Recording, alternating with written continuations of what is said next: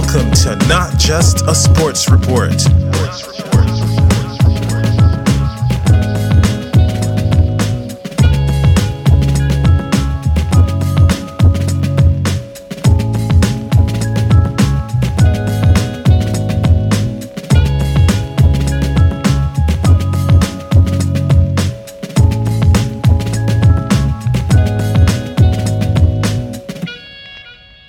G'day and welcome to Not Just a Sports Report. Today it's all about jumping in to UFC 285 thoughts and comments.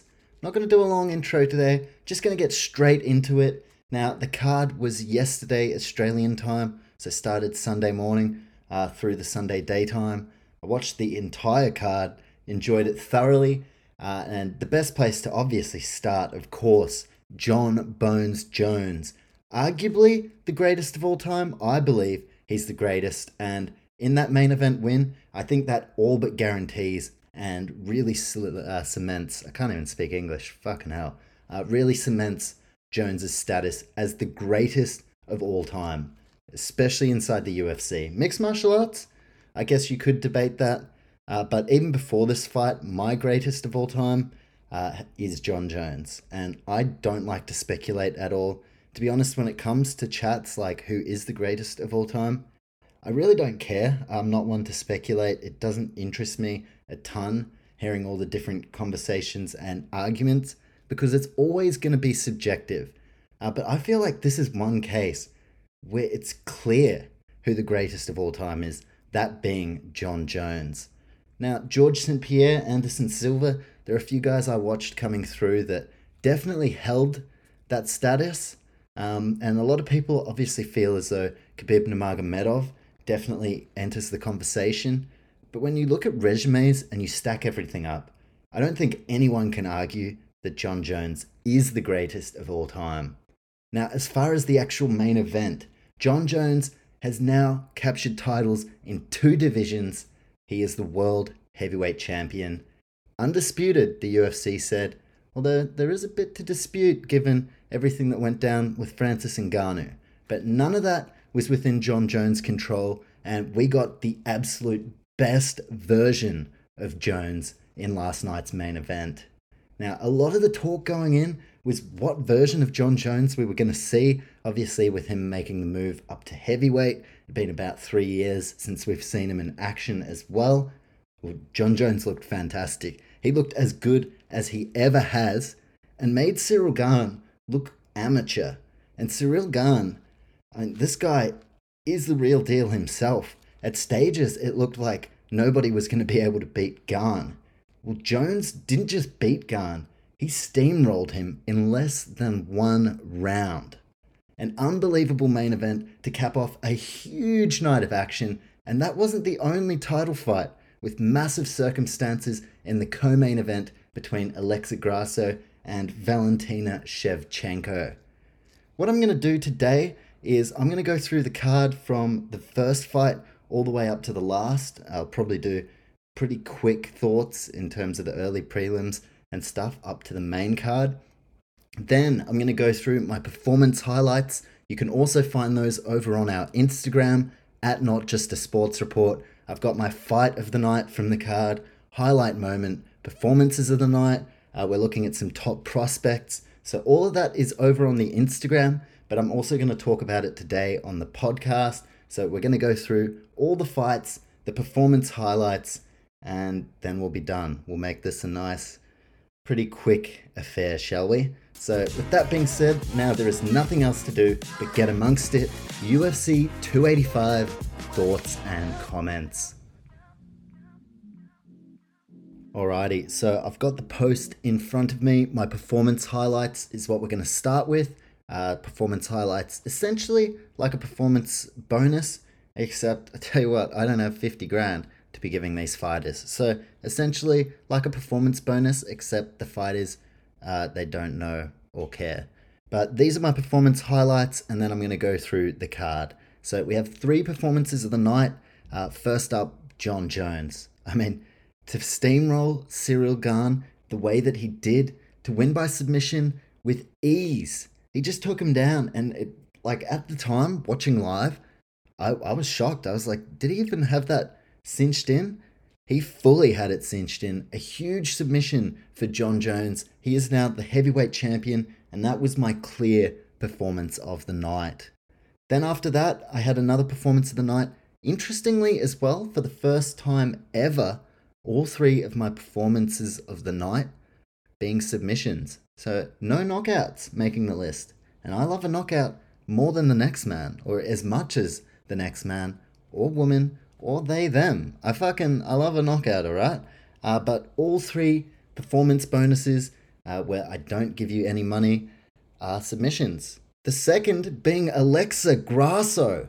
What a moment. Now, not quite Juliana Pena up against Amanda Nunes, but nonetheless, a monumental upset. Now, Grasso, I feel like the odds going into this fight did not reflect how quality of a fighter she was, but in saying that, it was more a reflection of just how dominant Valentina Shevchenko has been at 125 pounds. Now, Alexa Grasso, it was a close fight, but she was looking really good with her boxing early, and then out of nowhere manages to take the back of Valentina Shevchenko, who attempted from memory, uh, tried like a spinning kick, a fucking uh, elbow.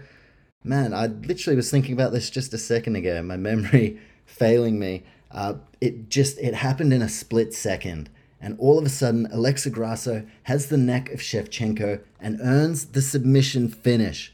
I'm a huge fan of Grasso's, so even though my money was against her, I was stoked to see this. That was my second performance of the night. Grasso by submission. Gee whiz, who saw that coming? That was one of only two fights that I got wrong across this entire card.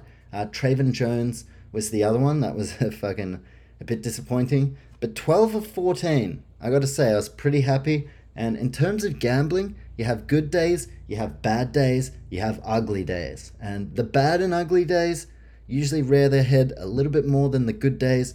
I tell you what, yesterday, in terms of gambling, it was a good day. We had some fun. So, my picks for the next card as well are going to come out during this week. I'm going to try and keep that form going. And yeah, uh, what's the next card? My bloody brain. I've been at work today, a bit scattered.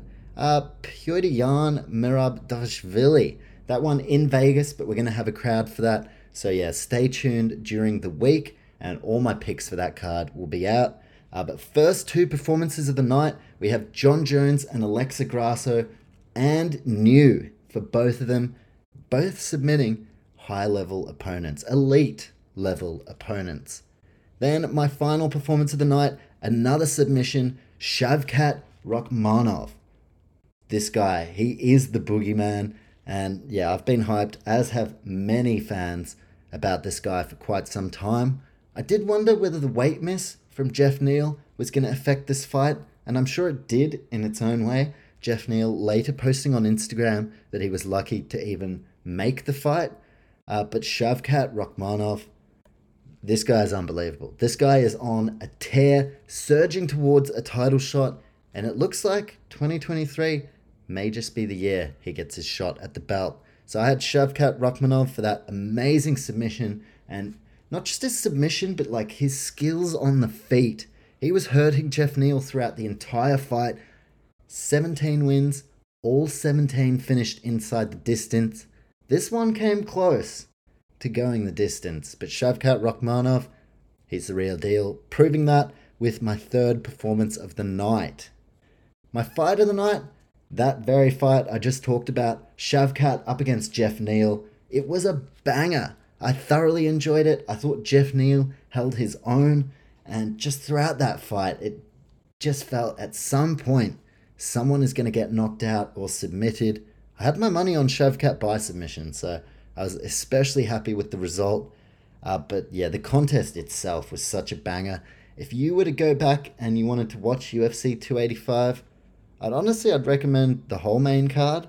Uh, but Bo Nickal was a highlight. Shavkat versus Neal. I'd start there and I'd watch the two title fights after. That that's the real shit right there. Anyway, moving on, and my highlight moment posted to our Instagram, that was the GOAT returning to action. Jon Jones coming into the UFC 285 and cementing himself as the greatest of all time. Now a dual division champion as well. And I tell you what, I've watched plenty of main events in my time. I don't know if I've seen, outside of Conor McGregor, anyone with such an aura about them. There is a walkout for a main event, which is always epic, always sets the scene. And then there was Jon Jones walkout yesterday. I, don't know. I don't know if anyone feels the same if you watched it, but just the aura surrounding Jon Jones. And look, I know he's not the best bloke in the world, but we're not talking about the greatest bloke of all time. And his resume stacks up. And once it actually came time for the main event, it just it had this different feel. McGregor is the closest comparison because he's someone that kind of transcends the UFC. And that's what I felt yesterday seeing Jon Jones come out. The champ is here hits, the crowd going ballistic. Even Ciryl Gane's walkout was epic. Uh, but once Jon Jones came out, there was just this energy, this feeling, and we hadn't even seen him get into the cage. So all the questions still remained. Is this the same Jon Jones? Is he a better Jon Jones? Very well may be a better version of Jon Jones, which is a scary thought. So, my highlight moment of the card was the return of Jon Jones. That walkout just, it set the scene. And then to do what he did against an opponent the caliber of Ciryl Gane was just outstanding. So, highlight moment was the return of Jon Jones. I thought as well during fight week, he was very giving to the media, lots of chat from Jon Jones, and I really I liked this version of Jon Jones a lot. I put money on him, of course, and I was feeling very, very confident. But Ciryl Gane, he's someone that's definitely capable of spoiling some grand plans, uh, but it was not to be. Now, we've got an elite contender. Now, elite contender, I post this uh, not every weekend because there's not always an elite contender on the card, uh, but for reference, the last elite contender was Tatiana Suarez. The elite contender from this card is Shavkat Rakhmonov. This guy's on a surge. As I said, he's going towards a title shot. It is going to be very hard to deny him a shot at the belt at some point later this year or very early next year. This guy's not just an elite contender, he looks like the elite contender. Now, I know a lot of people reserve that praise for Khamzat Chimaev, who also seems destined to claim championship gold at some stage. But I think if you look across the entire UFC, someone has a gun to my head, I don't know why they would, but if they did, and they said, you have to name the most elite contender in the UFC. Shavkat Rakhmonov, he's the guy I'm naming. And I tell you what, Jack Della Maddalena, not too far off. At this stage, uh, for how far he's gone in the division and just the general hype, Shavkat Rakhmonov is as much of an elite contender as it gets. But I tell you what, as an Australian, the thought of eventually seeing a fight between Jack Della Maddalena and Shavkat Rakhmonov, in the words of the great Philip Fry, shut up and take my money. So Shavkat Rakhmonov, he is my elite contender. Then we have two top prospects. Uh, first top prospect, Bo Nickal. We already knew this.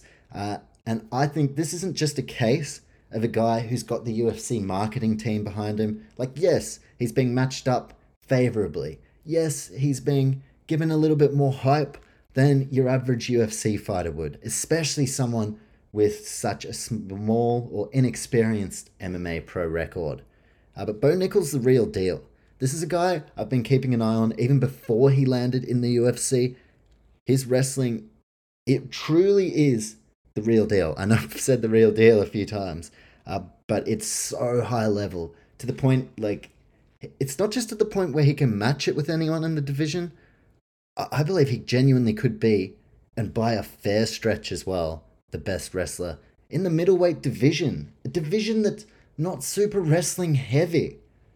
So this is definitely a top prospect. And given all the chat of Alex Pereira and how we saw Israel Adesanya uh, able to exploit the ground game of Pereira, a lot of the chat, and I don't know if I fully agree with it, given that Alex does train with Glover Teixeira, but a lot of the chat is now that these guys in the middleweight division with some serious skills on the ground, think Rob Whittaker, think Marvin Vettori, and the like, these guys are really starting to get hyped up now that Israel's been dethroned. Obviously, there's going to be the rematch, but a huge narrative around 185 at the moment is that these wrestlers, these jiu-jitsu practitioners, they could be the biggest beneficiaries of having an elite kickboxing world champion. There is no bigger beneficiary, in my opinion, than Bo Nickal. This guy's a top prospect. I believe he's going to be an elite contender, uh, but it's a matter of time. And given that he was $1.04, like he was such a heavy favorite, I put, I'll tell you what, I put $400 on Bo Nickal to win in the first round and another $200 on Bo Nickal by submission. Was there value? Not much, but that's how confident I was. I was that confident. And the odds pretty much reflected that that was going to happen. But Bo Nickal, his wrestling game is just so next level. Jamie Pickett, I've seen enough of him to kind of make an opinion. Uh, like the guy as a fighter, but just in my mind, there's always a chance that uh, things can go the opposite way.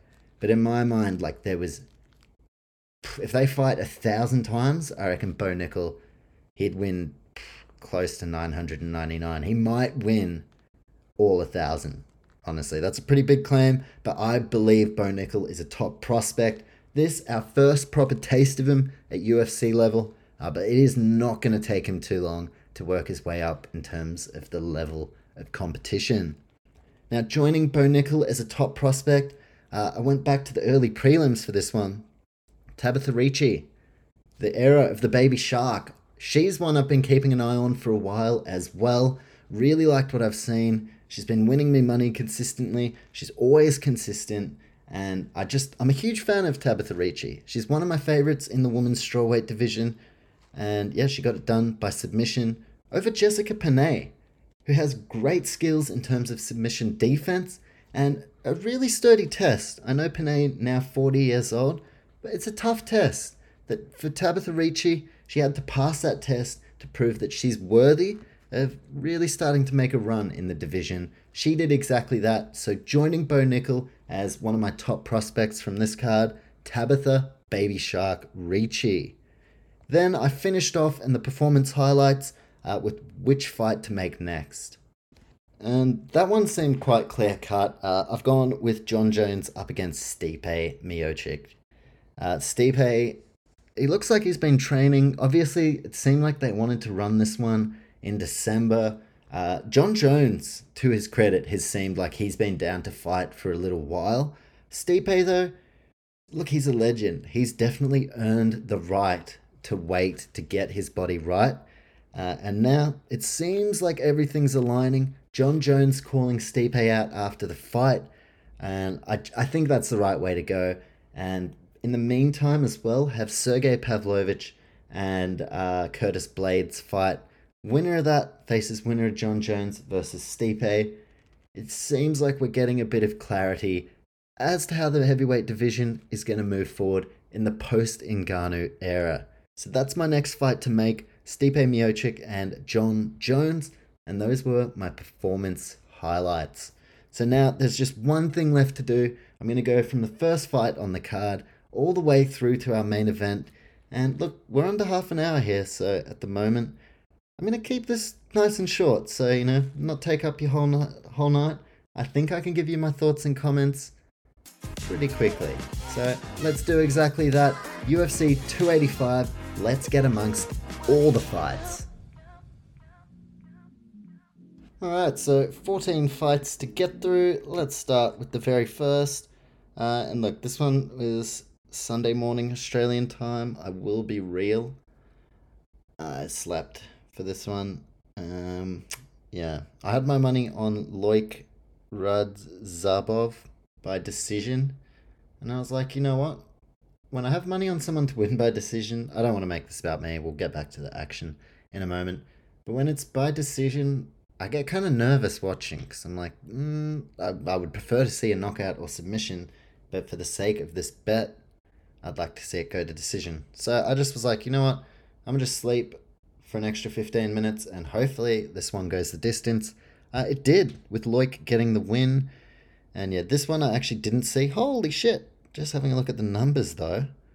Uh, 11 takedowns landed by Loik. So far out. Thanks, bro. He, he got me off to the start, start of the day. So that's a big win for him, but that was the only one I didn't see. Then we went on to bantamweight action with Jackson Winks MMA's uh, Damon Blackshear up against Farid Basharat. Uh, I had Basharat by decision in that one. That was another one. I'd obviously just kind of woken up.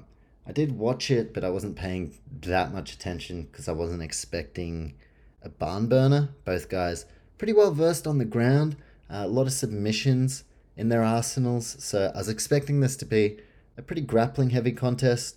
And that's what it turned out to be more takedowns and ground action than striking. Not that that's a bad thing, uh, but Farid Basharat getting the decision win. So that's a big win for him. Obviously, his brother Javid as well on an absolute roll. So Farid, he gets that first win in a nice little spot too on a pay per view card over Damon Blackshear.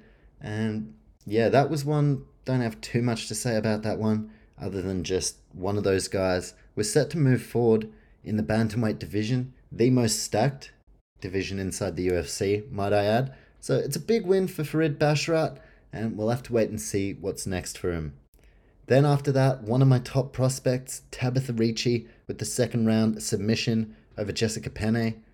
Uh, I gotta say as well, like this is the last I'll say about my bets for the day, and I'll just leave it here. We won't.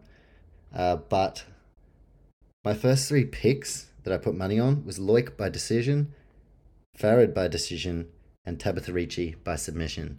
So by this point, I've gone from the first fight fast asleep. By the third fight, I am fucking up and about. Up and about. So Tabitha Ricci, she's someone definitely to keep an eye on in the strawweight division. I think she can go really far. Do I think she's a future champion?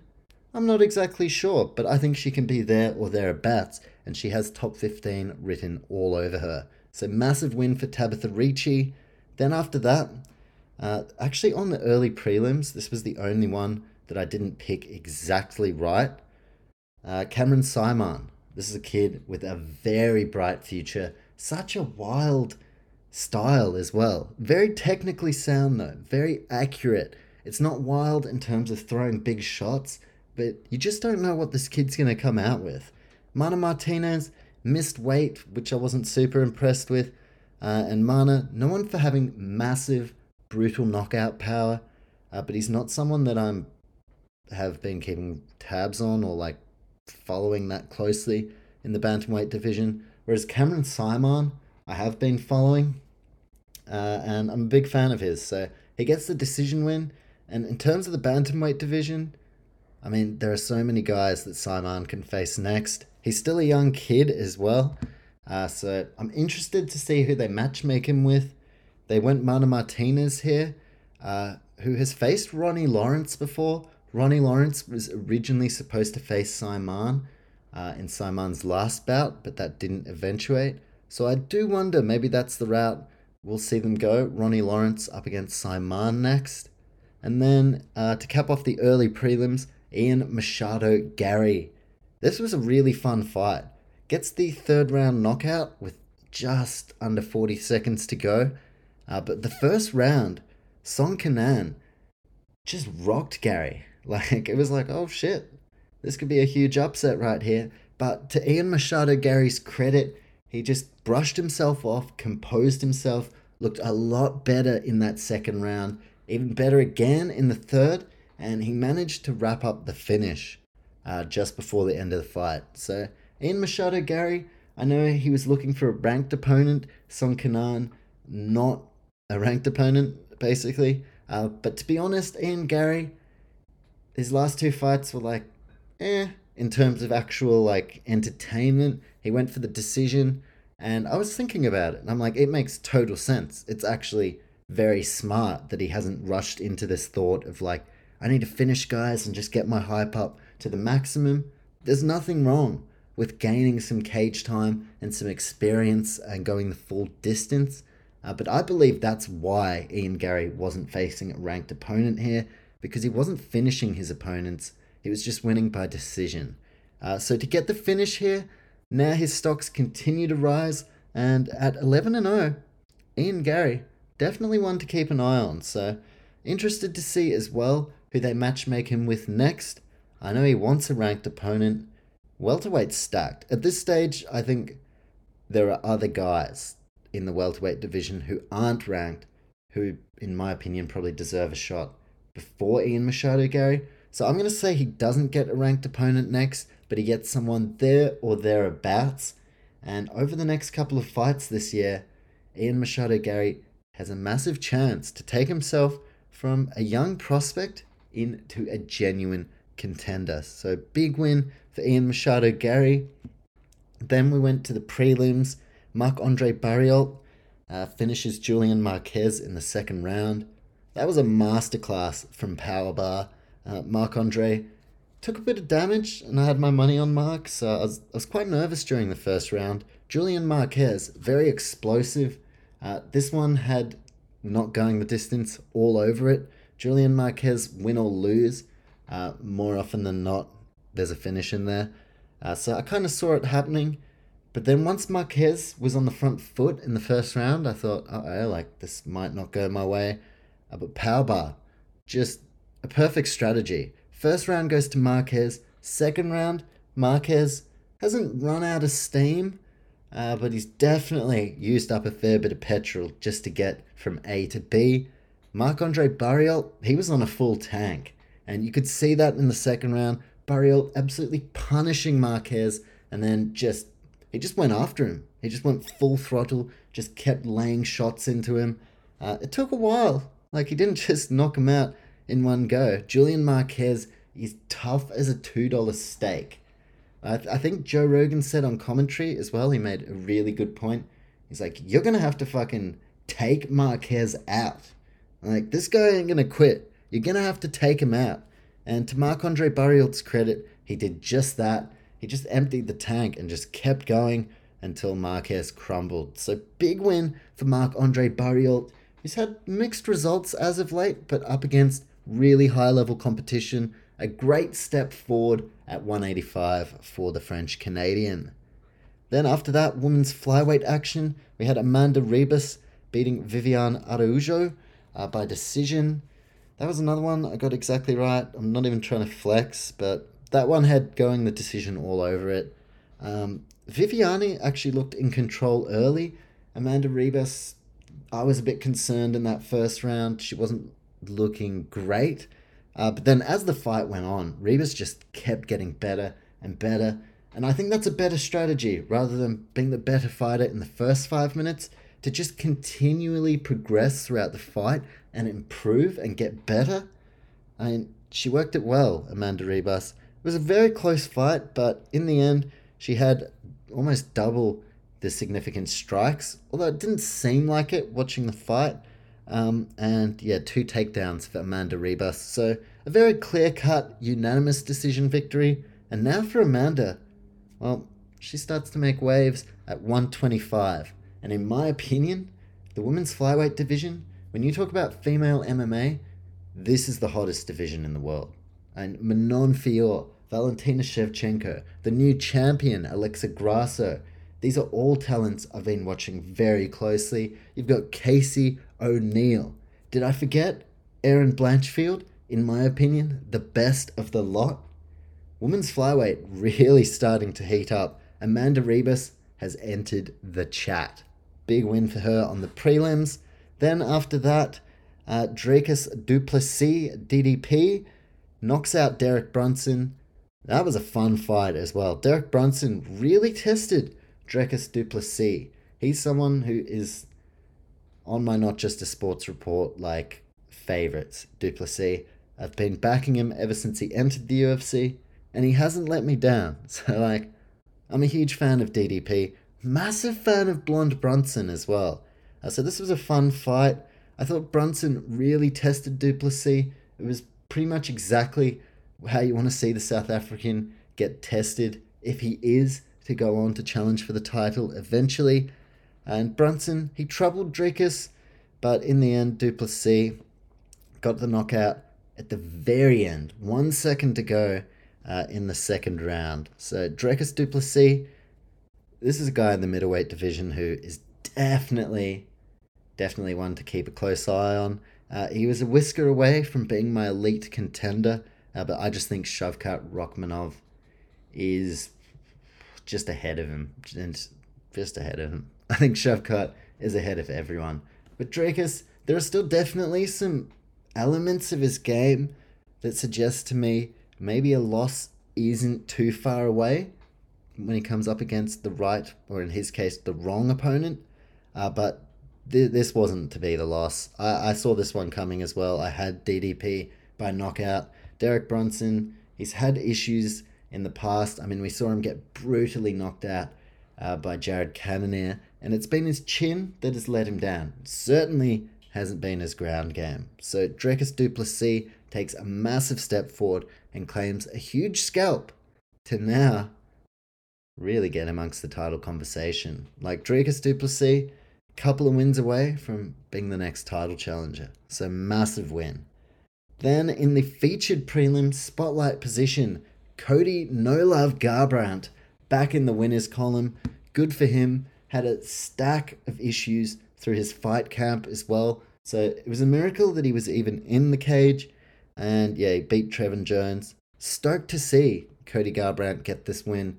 It's been a while, and I don't like watching fighters go on slides. It's not fun watching the decline of a fighter. But then you think Cody Garbrandt is only 31 years old. This guy isn't done yet. The biggest question was his chin. Is his chin going to hold up, or has he just taken too many miles and it's done? Well, it's certainly not done because he beat Trevin Jones. Did I say Trevin Giles? I always get those two confused. Uh, Trevin Jones, look, as someone who had my money on Trevin Jones and literally had won every single fight up until that, uh, up until this point, um, yeah, like what I saw from Trevin Jones was not impressive. Am I going to be super critical? No, you're in there against a former bantamweight champion of the world. Cody was the favorite. He was expected to win. It was a huge step down in competition for him. Uh, but I just thought, in a showing against someone the caliber of Cody Garbrandt, I just thought Trevin Jones missed the mark. And yeah, I that fight was like not hugely highlight worthy. The first two rounds were on behalf of Cody Garbrandt. Uh, I thought he made that fight entertaining, but Trevin Jones didn't do a whole lot uh, and now slips to a 13 10 and one no contest record. So, yeah, Trevin Jones, that is the last I'll be confidently betting on him. Although I didn't bet on him confidently, I just went for him. But Cody Garbrandt, how good? No love. Back in the frame at 135 pounds. I will be interested to see who they match up Garbrandt with next. But now we've got five fights to get through. Uh, the main card of UFC 285. And we kicked off with Bo Nickal and Jamie Pickett. And I'm to be real to start the pay per view. I booked this one too. I was a good citizen. Uh, put down my cold, hard earned cash, paid for this one. And I remember because fucking Fight Pass was fucking up. And I was like, Are you serious? You don't. I will stream every event again. Don't. I only like to book the really good ones. Side note if Dana White fucking paid his fighters properly and just didn't act like a fucking scumbag, then I would book every pay per view. But they make them expensive as fuck, and it's not even going to the fighters, so, hmm, meh. Uh, but yeah, I had booked it. There were issues with Fight Pass. And the first fight is Bo Nickal, Jamie Pickett. I got about 600 bucks on this. I need Bo Nickal to come out in the first round and submit Jamie Pickett. So these issues were really fucking me around. I was like, this ain't this ain't a 15 minute contest. I need this fucking working immediately. Then I finally get it working. I'm sitting there, I'm watching all the pre video of Jon Jones and Ciryl Gane, and I'm thinking, fuck, it says stream will begin shortly. Like, this is taking a fucking a while. I thought the fight was already supposed to start. Then I realized I had rewound right back to the very start. Luckily, real time. I get to the cage and just skips to live. Bo Nickal's already got Jamie Pickett down. So that's the first thing I see. I'm like, hey, well, that's good for me. That's pretty much exactly what I thought was going to happen. And there we were. Tune in. Bo Nickal's already got him on the ground. Not much longer. And then he submits Jamie Pickett. Not surprised at all. And yeah, I spoke about Bo Nickal. This guy is so legit. And I believe, like, this is a title contender here. Now, only four fights. He's only 4 and 0. So they are going to have to build him up. You can't just jump from, like, I mean, you can't just jump from Jamie Pickett to, like, the top of the crop of the division. But as far as skills, Bo Nickal's there. Now, we're yet to see him get tested on the feet. That is a narrative that's definitely going to play out at some stage. But at the moment, no one can even give themselves a chance to contest this on the feet. Bo Nickal, far too good. Just far too good. Took down Pickett, submitted him in under three minutes. I don't think anyone was surprised. And yeah, that was basically set up for that to happen. Like, I wouldn't have put so much money on it if it just didn't seem like, all right, well, here's Jamie Pickett, a guy who got submitted by Kyle Daukaus.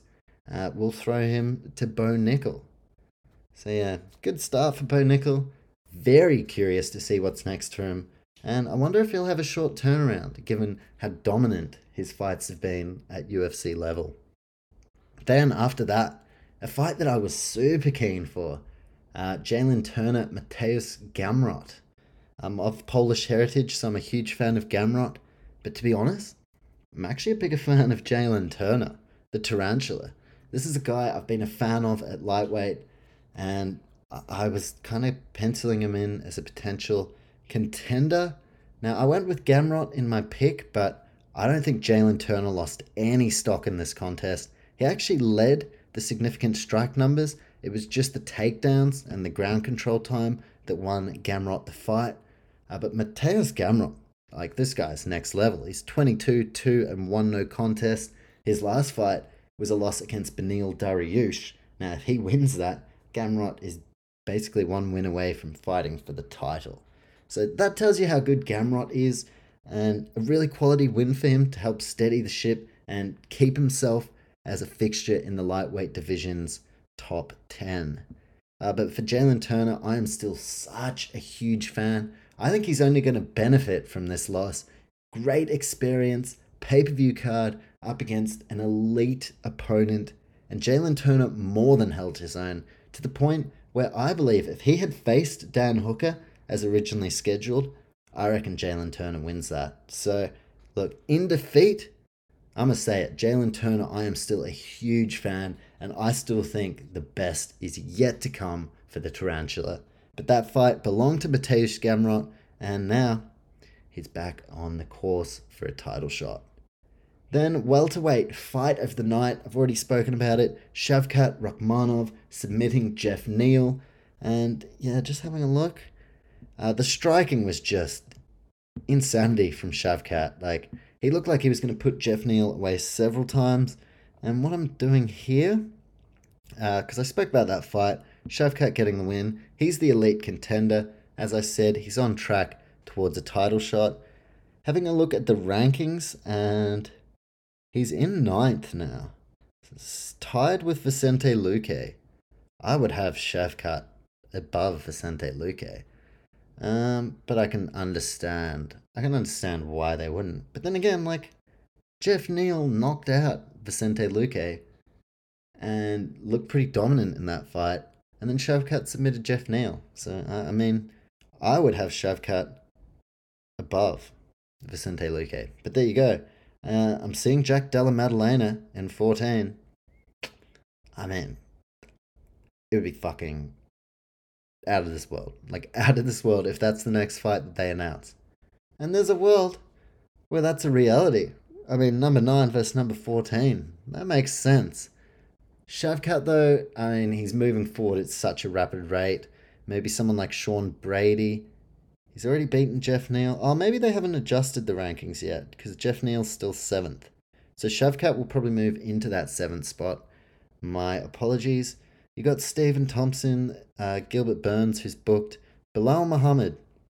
I reckon that's the fight to make. Though, seems pretty steadfast that he wants next title shot. Uh, but I don't think that's guaranteed. I mean, Belal's looked awesome, but in my opinion, I'd like to see him win one more. Uh, Shavkat Belal sounds good to me. Shavkat comes at Chimaev. Uh, that feels like one that we should wait for. It feels like that there could be a better time for that. Colby Covington, I mean, that probably the best of the lot, um, other than Chimaev and Shavkat. Uh, but Colby, like, who knows? There's legal issues with Masvidal. Even when he was, like, not going through those legal issues, like, Colby's not a guy who takes on these up and coming rising stars and killers of the division. That's not what Colby's been doing. His last couple of fights, I mean, he beat Masvidal, he beat Tyron Woodley. Um, he's not beating these guys though at the peak of their powers. So I can't see Colby taking the fight. I'd love it if he did, um, but I'm not giving too much weight to that. And then, of course, Usman, uh, ranked first, he's facing Leon Edwards. Very intriguing. I want to see who they give Shavkat next. Uh, in my opinion, given that he's just beat someone who's ranked seventh, I think the Jack Della Maddalena fight doesn't make sense. Although, I mean, Jack definitely deserves someone inside the top 10. Uh, but that Shavkat beat someone who's seventh. So now Shavkat shouldn't have to face someone behind him. He's on a tear towards the title shot. Um, but yeah, Shavkat and Jack Della. Whew.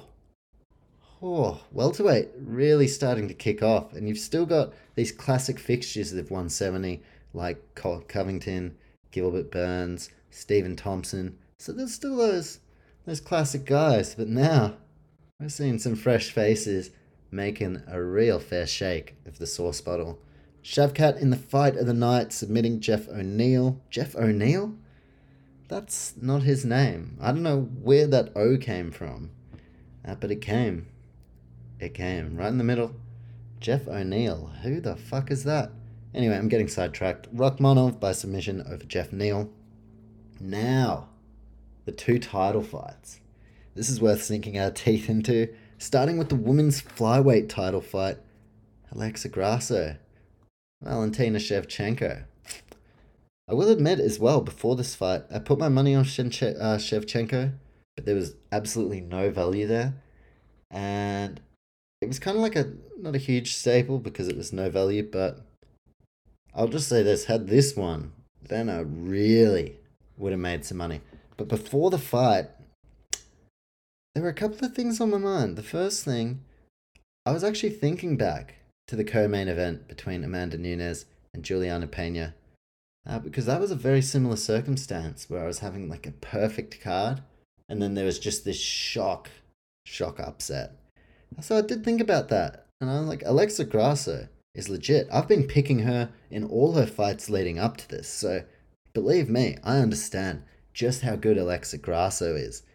Uh, but that was my first thought. My second thought was okay, UFC is opening a performance institute in Mexico.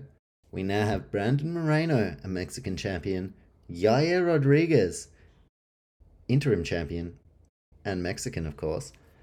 Um, and then I started thinking, well, they've got Grasso and Irene Aldana fighting for the belt as well. Maybe the UFC looking for a bit of that Mexican cash and looking to promote the Mexican fighters. And I'm not saying this is like a conspiracy, like, oh, they're trying to, you know, pull some strings. I was just saying, okay, looks like the UFC has a vested interest in the Mexican region and Mexican fighters. They've got two of the women's belts being contested, uh, with two of those challenges being Mexican. I just started thinking, hey, maybe Maybe it would be favorable for the UFC if Grasso was to win, make a huge star on a huge night. Jon Jones, main event, a lot of eyeballs on the product. That's kind of why I think they went with Shavkat beforehand as well, because you get so many casual viewers and just like so many people who wouldn't know who Shavkat Rakhmonov is or wouldn't be quite aware of what level he's at. Throw him on the card with Jon Jones, all of a sudden, a fuck ton of people start to realize how good he is. Uh, and this, another kind of opportunity for the UFC to have a huge moment. Everyone's watching. Jon Jones is coming back. But before Jon Jones, we got another title fight for you. And all of a sudden, Alexa Grasso beats Shevchenko. Shevchenko, another name that even the casual fan will know and be able to appreciate uh, the levels to her game. Alexa Grasso comes in, submits her in the fourth round. A new star is born. And look, it seems like they're definitely going to go the rematch. Uh, Shevchenko, of course, could step up to bantamweight, uh, but 125 is where it's at, as I said. Now, interestingly, my biggest prospect, my biggest contender, and the person who I had slated uh, to be the one to take Shevchenko down, Erin Blanchfield. Uh, it's interesting to see what happens here because now, if they go the rematch, Blanchfield won't get an immediate title shot. Maybe they go Blanchfield, Taila Santos. I fucking forgot to mention Taila Santos earlier when I was talking about how stacked this women's flyweight division is. Taila Santos. Women's flyweight is epic. I really don't think uh, that the women's flyweight division gets the flowers it deserves. It's just getting better and better and better. And one of my faves, Casey O'Neill, returning to action as well in a couple of weekends' time. So 125 is where it's at. So I think for that reason, Shevchenko, Grasso, uh, a second fight running it back would make a ton of sense. Uh, and we see what happens with the likes of Blanchfield, Taila Santos, Manon Fiorot. Uh, this can kind of give them an opportunity to come out, get a dominant win, and just say, I am fucking definitely next. Because Blanchfield, I think if Valentina wins here, then Blanchfield should have been next.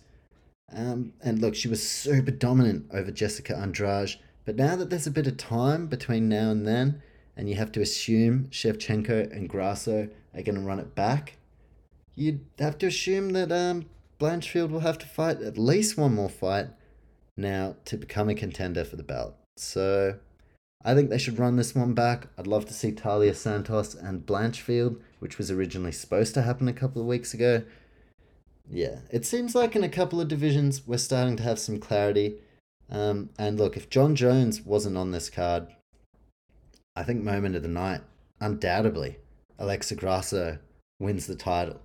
A special moment, even as someone who had bet against her, like I just couldn't help but smile and feel really good about that. It, Grasso, just such a quality fighter. She's worked her way here over a long period of time. This hasn't been an overnight success story. She grinded away at the women's strawweight division or in the women's strawweight division, and it just didn't seem quite the fit for her. Then Grasso moves to 125 pounds, and she just goes on an absolute roll. Now, I remember after her last fight, a main event against Viviane Araujo. Uh, oh, wow. What the fuck just came out of my mouth? Uh, Araujo uh, I remember after that, Grasso did say she'd like one more five round fight before taking on the champion. So I was kind of surprised to see that they decided to go with this one. Now, Grasso looks like she didn't need one more five round fight after all. And just having a look, she's one, two, three, four, five. Five consecutive wins for Alexa Grasso. Just so happens that all five of those fights co-align with her move up to 125. So that was clearly the right call. She seems to be a natural in the flyweight division and only the second submission win of her career. She's known for her boxing, uh, but she got it done with a submission. Funnily enough, I actually had Shevchenko winning by submission in this one, so props to Grasso. Like, it was fucking unbelievable. Just having a look at Valentina's record. That's the first time she's ever been submitted. 27 career fights. Alexa Grasso, the only fighter to have ever submitted Valentina Shevchenko. Let that sink in, and yeah, what's next for Grasso? Seems like Shevchenko, and what a moment that was. This main card, the reason I paid for this uh, pay per view is because this main card was epic. I was like, I genuinely am invested in all five of these fights. So massive win for Grasso. And then, of course, the main event. Jon Jones. There's not even much to say that I haven't said already. Like the aura around this walkout, the fact that he made it look so easy. Well, the fight was only a couple of minutes. there's not a ton I can say. It looks like we know what's next. Stipe Miocic's next. And now there's obviously a lot of conversation about Francis Ngannou. I'm really bummed the way that the whole thing went down. Like my first thought after the fight last night was like, fuck me. I wish we got to see Jones and Ngannou. And that was just a very brief thought. I was loving what I was seeing. Jon Jones is the new champion, the celebrations. Like, I wasn't dwelling on the Ngannou thing. But I mean, Ciryl Gane just got rolled. It was like, fucking, surely Francis Ngannou would have stood even just slightly more of a chance. Not just that, but a puncher's chance. Like, I was always more curious to see Francis Ngannou versus Jon Jones. And look, I'm sure when I say, like, I'd rather see Francis Ngannou versus Jon Jones, there's going to be people who are just jumping, rushing in my face, like, Jon Jones would have smashed him. That wouldn't have been a different result at all. And to those people, I say, shut, shut up, fucking, shut, fucking, shut up. I didn't ask. I would have much preferred Francis Ngannou versus Jon Jones. The whole way the UFC acted and Dana White and all that shit was fucking lame. And Dana White has the balls to act like, no, this is the bigger fight. We've lost nothing from losing Francis Ngannou. We got Jon Jones. What? I didn't slap my wife. Let's announce fucking some banger main events. Coincidentally, a couple of weeks after slapping my wife, so people stop talking about it. Dana White acts like Francis Ngannou. Meh. Like we don't need him. He's expendable. Uh, well, I tell you what, it would have been a bigger deal. And yesterday was a huge deal. Yesterday felt like a monumental deal. And it would have been way bigger. Way fucking bigger. Had it been Ngannou versus Jones, that would be my only negative talk about yesterday. But it would have been bigger. You have the fucking champion. Ciryl Gane wasn't the champion. You would have Francis Ngannou. Yes, he did hold the division up. That's the fight I would have preferred to see. Because we know if Francis Ngannou lands one of those huge fucking punches, Jon Jones is coming up from 205. This ain't like a 10 pound jump. This is a big jump to the heavyweight division. So yeah, Francis Ngannou versus Jon Jones, and now I'm hearing Dana White like Francis Ngannou is never coming back. I'm like, okay, well, fair enough, but that's that's the fight. That's the fight. Stipe versus Jon Jones will be epic. But like, is Stipe? How many fights has he got left in his career? You know, Francis Ngannou and Jon Jones was the fight but it wasn't to be, so we shall not dwell on it. Yeah, it just would have been a much bigger deal. But yeah, Jon Jones just steamrolls through Ciryl Gane, submits him in the first round, dual champion, the GOAT, so many other things. And now, uh, yeah, Jon Jones. That's about it. Just caps off a fucking big old card with some big old consequences and big old stakes in a few different divisions. So there's some fucking thing going on outside. I don't know if you can hear that. Shut up. You know, shut up. Anyway, uh, that's it.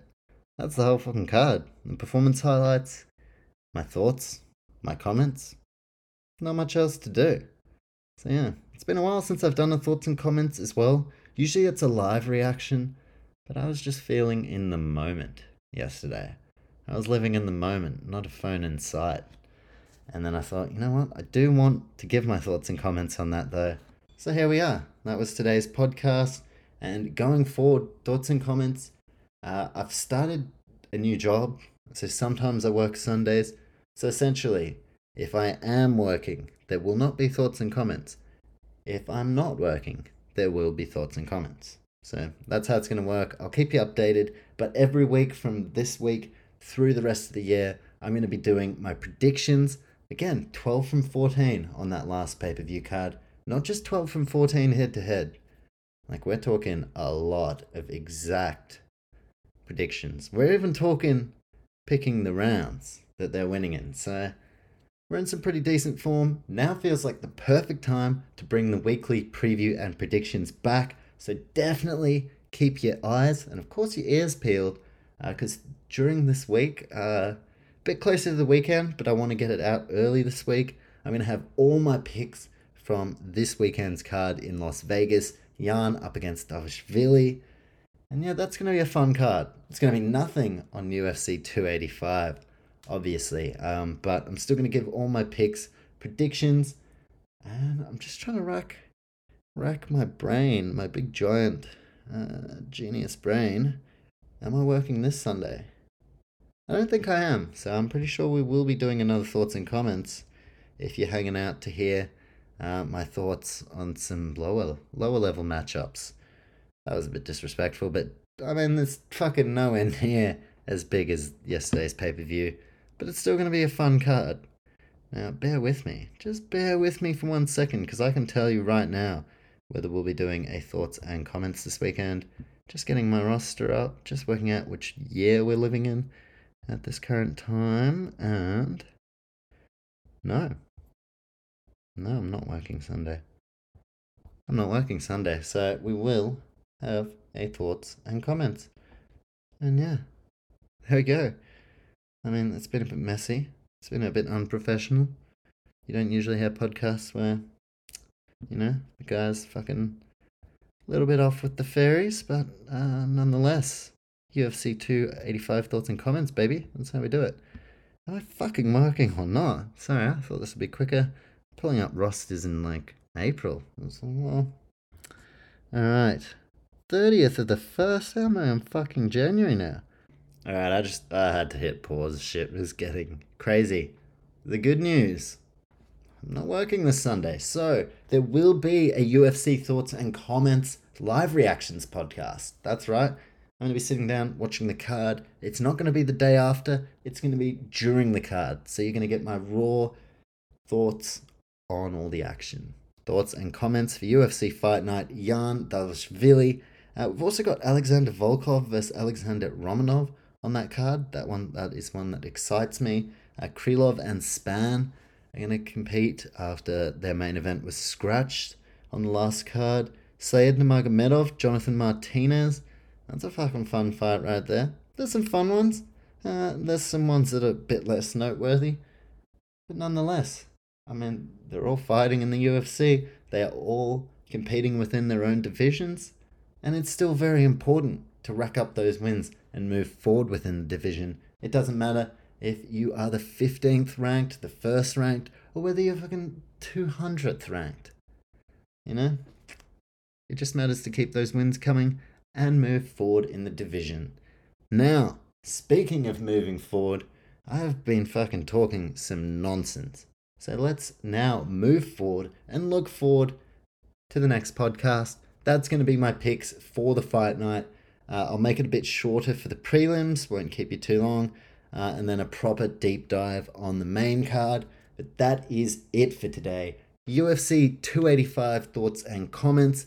If you enjoyed the podcast, even if you fucking hated it, make sure to follow us on Instagram at Not Just a Sports Report. You'll be able to see all the performance highlights when they are first posted. You'll be able to know as soon as new podcasts are out, along with plenty of other content.